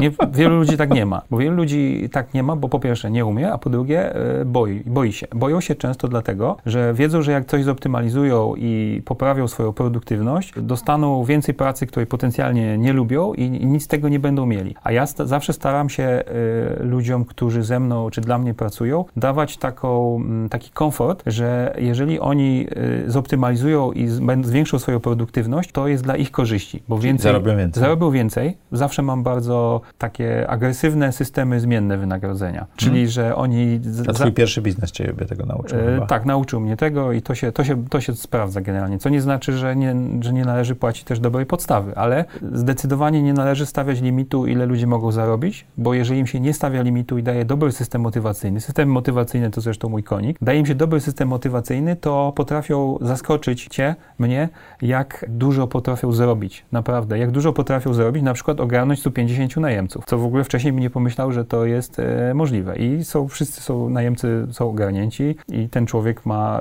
jakby ma czas jeszcze na inne aktywności, inne zadania, które mu daje. A, przepraszam, bo to dla mnie jest ciekawe a propos moich zespołów. Jak rozróżnić zdrowy poziom lenistwa od niezdrowego poziomu lenistwa? Bo to jest dość subtelna granica, prawda? To jest subtelna granica. Chyba się to odróżnia po tym, że ktoś jest ambitny. Bo jak jest ambitny i on chce maksymalizować swoje osiągnięcia, bo tak ja definiuję ambicje, on y, wykorzysta swoje lenistwo nie, żeby mniej robić, tylko żeby więcej zrobić. Efektywniej. Efektywniej. Produktywniej. Pro, czyli produkt, większy, większy produkt dostarczy po prostu. Więc chyba to jest ta główna Czyli rzecz. lenistwo jest dobre, tak. W połączeniu z ambicją. Tak, tak. To, to bym powiedział, wymyśliłeś, wymyśliłeś mi moje motto chyba życiowe. Patrz, e, Michał, tak? Tak. Lenistwo Ambitny z ambicją. leń. Tak. Mamy tytuł odcinka. Tego nie widziałem, że się zbliża. Ale nie, to tak wyszło, przepraszam. No, zobaczymy, jaki zobaczymy. wyjdzie, ale mi się ten akurat podoba. Co jeszcze? Było parę prób e, wchodzenia w inne biznesy w roli już inwestora bardziej. Miałem, miałem I jak takie się próby. z tym poczułeś? Ja się z tym poczułem dobrze, bo w momencie, kiedy miałem, e, ale kluczowe jest mieć e, osobę czy osoby, które pociągną ten biznes operacyjnie. Muszą Czyli być... mieć silnych, e, operacyjnych, liderów. zarządzających tak. liderów. Tak, tak, tak. I takich, z którymi będzie mi się dobrze współpracowało. Mhm. Czyli musi być chemia. Musi być chemia i musi być porozumienie i takie coś, żeby te osoby chciały też ode mnie usłyszeć coś potencjalnie mądrego. Mhm. Ja się trochę w biznesie, w sensie mhm.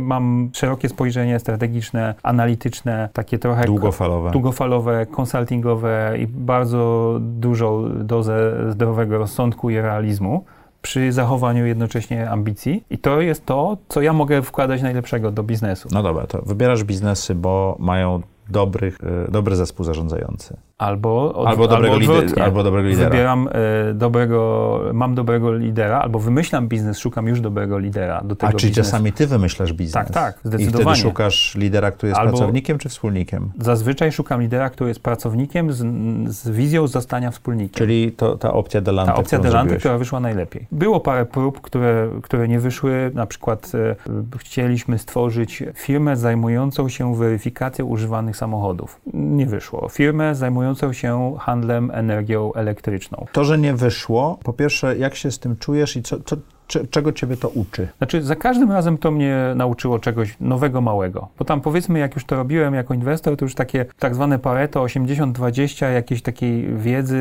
swojego planu na, na biznes, na, na życie biznesowe już miałem, więc za każdym razem czegoś nowego. Ale tracisz kasę i tracisz ka czas, nie? Zazwyczaj tracę na tym bardzo mało kasy. Bo to są małe inwestycje. Bo to są małe... A, czyli ty testujesz model w ogóle na Testuję początku. model... Małe inwestycje to jest ile? No kilkadziesiąt tysięcy okay. zazwyczaj. Trochę jak z tymi Wie mieszkaniami. Chyba więcej nie straciłem niż kilkadziesiąt tysięcy. Ale rozumiem, że wchodzisz, robisz szybki test szybki i test. szybką porażkę. I często co? tak, szybką porażkę i często to ja jakby nie mam problemu z rezygnowaniem, nie mam problemu z kończeniem projektów, mówię, to nie wyjdzie, zamykamy. Dziękuję Dzie Dziękuję, bo ja wychodzę, nie? W sensie to, to, to, to nie wyjdzie.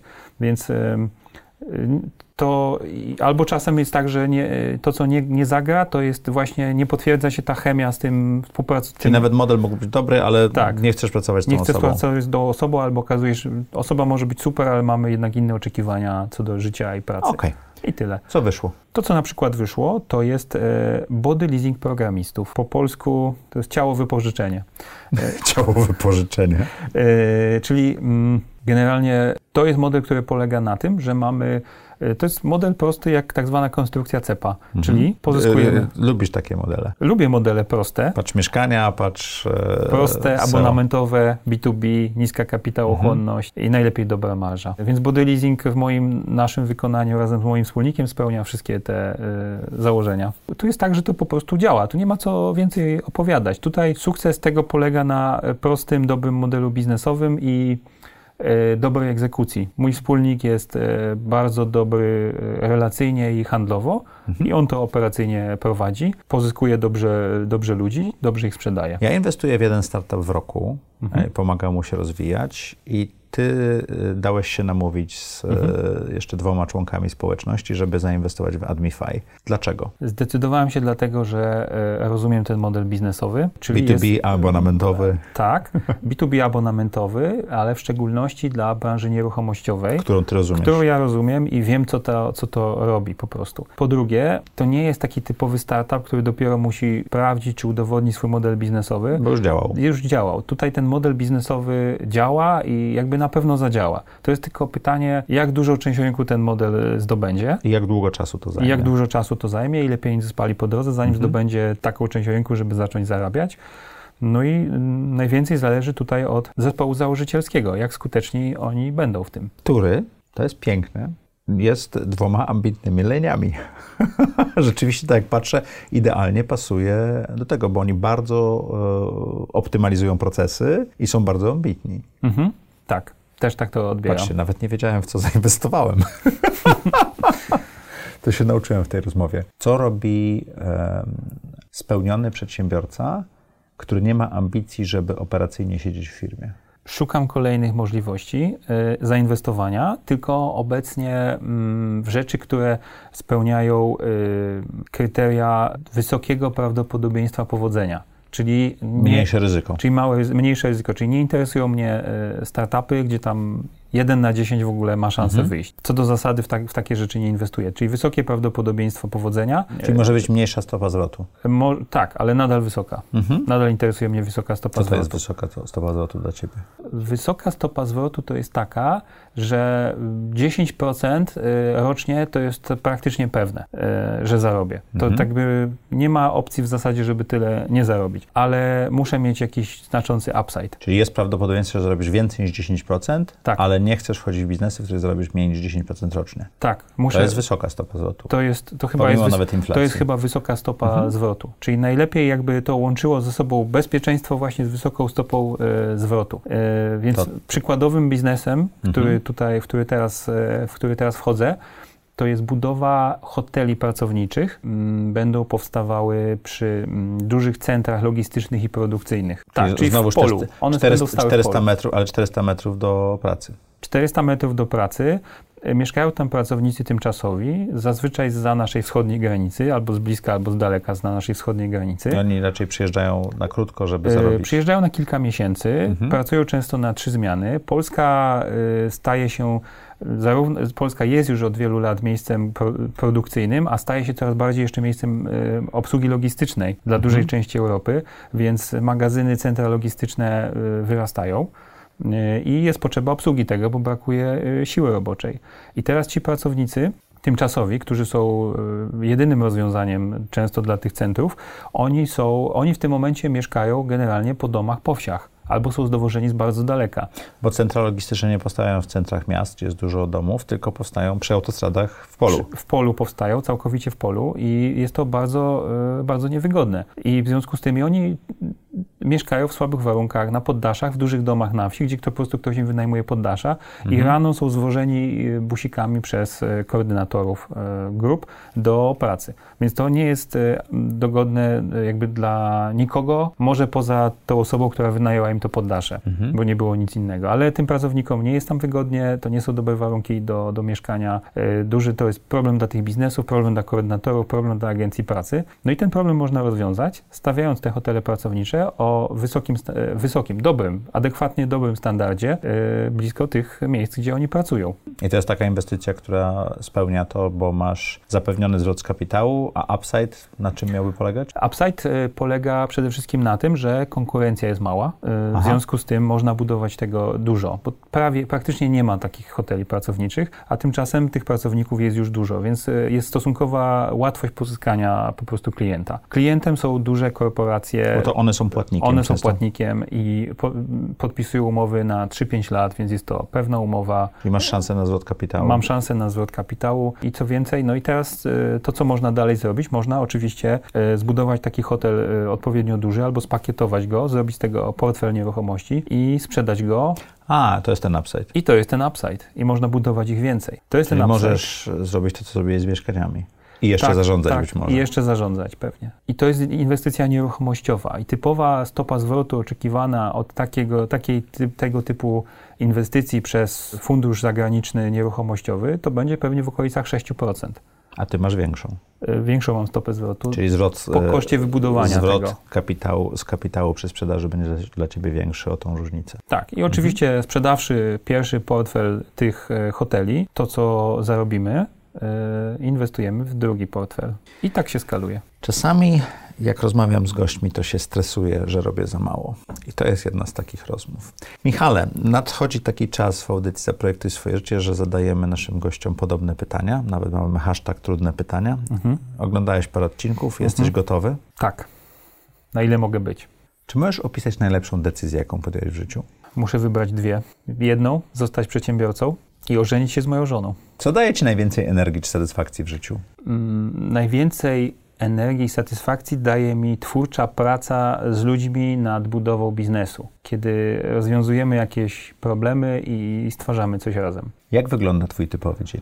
Nie mam typowego dnia. Generalnie mój dzień wygląda w ten sposób, że poświęcam kilka godzin na swoją pracę, nad, firmami, tym, nad, nad firmami, firmami, a nie w firmach. Zdecydowanie nad firmami, a tak naprawdę w tym momencie większość mojej pracy to już jest, już jest praca nad nowymi projektami, mhm. czyli nowe inwestycje, rozważanie tych inwestycji, znaczy analizowanie tych inwestycji, domykanie tematów, e, ewentualnie wymyślanie nowych biznesów, e, tego typu rzeczy, no i inne aktywności. To Czas... może być trudne pytanie. Czy jest coś, co mógłbyś przestać teraz robić, co spowodowałoby Twój rozwój albo poprawiło Twoje samopoczucie? Jeść cukier.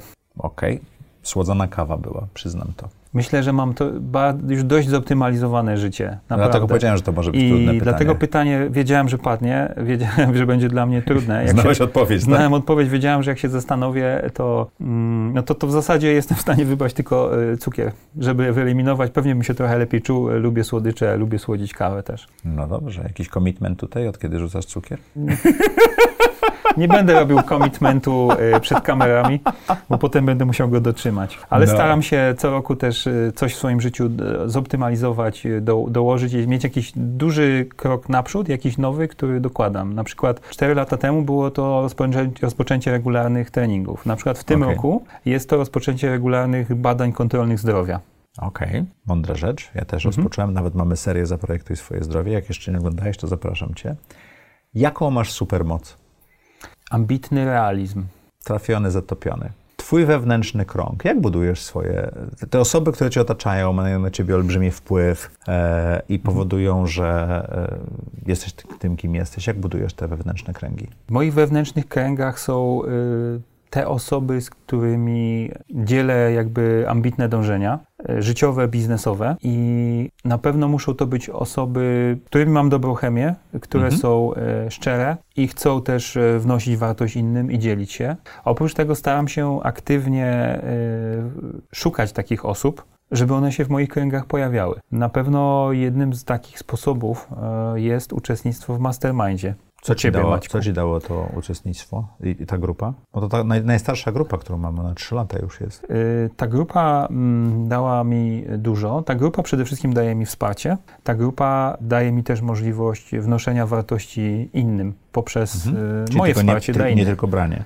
Tak, jest to branie i dawanie. Tak naprawdę no, jest nas w tej grupie kilka osób, więc no, yy, i, i na każdym spotkaniu jest tak, że coś daje, a tylko na niektórych spotkaniach dostaję bezpośrednio dla mhm. siebie. Więc tak naprawdę tego dawania jest dużo, e, ale daje to dużą satysfakcję i czuję, że te więzi, które tam się zbudowały, są e, silne.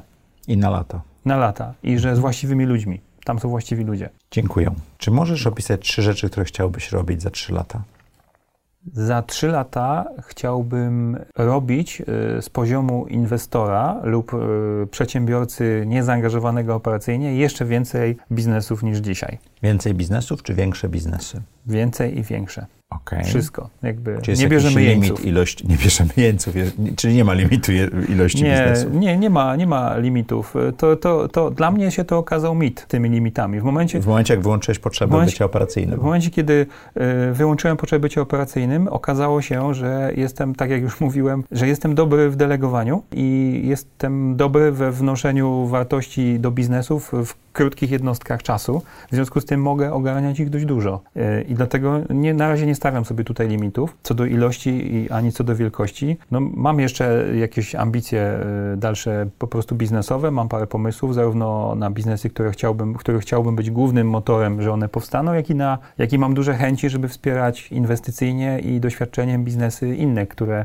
e, mogą do mnie przyjść po prostu. Druga rzecz? Druga rzecz, Chciałbym zajmować się dzieckiem lub dziećmi swoimi, mhm. oczywiście. A trzecia rzecz? Chciałbym być bardziej zaangażowany e, społecznie, przy czym mam tu na myśli społeczność e, biznesową.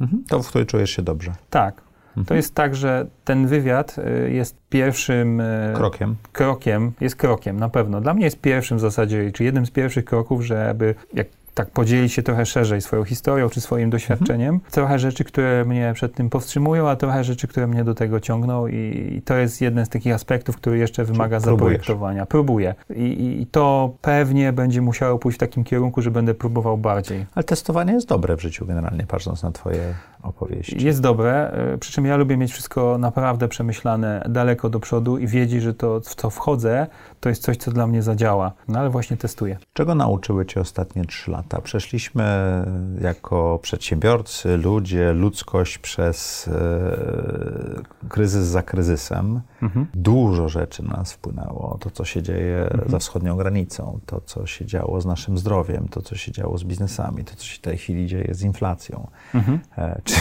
cudowny polski ład. To są wszystko rzeczy, które na nas wpłynęły bardzo, tak? Mhm.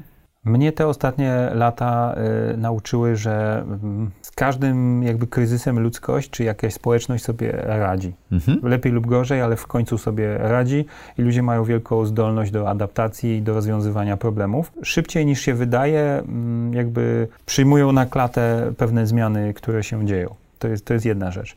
Nauczyło mnie to na pewno biznesowo, że mm, obecność e, w biurze i robienie mm, dupo godzin e, jest przereklamowane. Ważniejsza jest produktywność niż czas spędzony. Znaczy ja to wiedziałem wcześniej, ale to pokazało... Ambitne, ambitne lenie. Tak, ambitne lenie to tym bardziej tutaj mhm. mogą wygrywać. Co jeszcze? Nauczyło mnie też, że praca bycie w firmie jest bardzo ważnym elementem życia społecznego dla ludzi, zwłaszcza dla Młodych najmłodszego ludzi. pokolenia. Mhm. I, I, myślę, że jest rolą liderów firm, żeby, to, żeby ta wartość tam była po prostu. Książka która? Została przeze mnie przeczytana chyba najwięcej razy, to Robinson Crusoe. Hmm. Tam jest dłuższy tytuł, ale generalnie mhm. Robinson Crusoe. To jest książka o znaczy, człowieku. Też kilka razy. Tak. To jest książka o człowieku, który wykazał się e, niesamowitą odpornością, hartem ducha e, i przedsiębiorczością. I od momentu, kiedy był, najpierw był człowiekiem sukcesu, miał jakąś plantację, dobrze mu się powodziło, potem spadł na samo dno i wylądował jako rozbitek na wyspie, odbudował się, najpierw na tej wyspie, e, dysponując tylko tym, co mu ocean wyrzucił na mhm. brzeg. I tam jest taki moment też procesu mentalnego, kiedy musi się pogodzić jest z sytuacją. Jest moment procesu mentalnego, moment pewnie też dojrzewania, moim zdaniem, mhm. bo on tam wylądował jako młody człowiek, a jakby z tej wyspy został uratowany, przypuszczalnie jako 40-parolatek, mhm. czy, czy 50-latek. I ten, to dojrzewanie i że on nawet w tak trudnych warunkach był w stanie ten świat sobie urządzić i życie sobie zaprojektować. To już wiem, czemu tyle razy czytałem Marsjanina, bo kiedyś tyle razy czytałem Robinsona Crusoe. To są mhm. bardzo podobne do siebie książki, mhm. więc jak spojrzę na to. Michale, co chciałbyś, żeby widzowie i słuchacze audycji Zaprojektuj swoje życie zapamiętali z naszej rozmowy?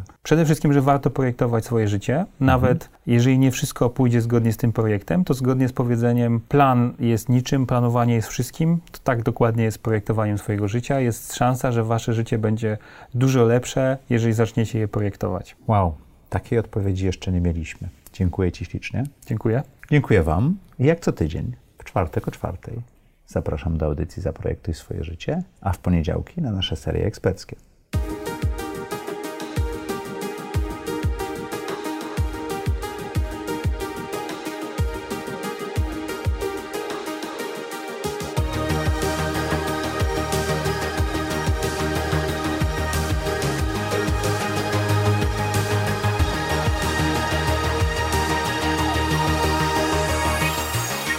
Zaprojektuj swoje życie.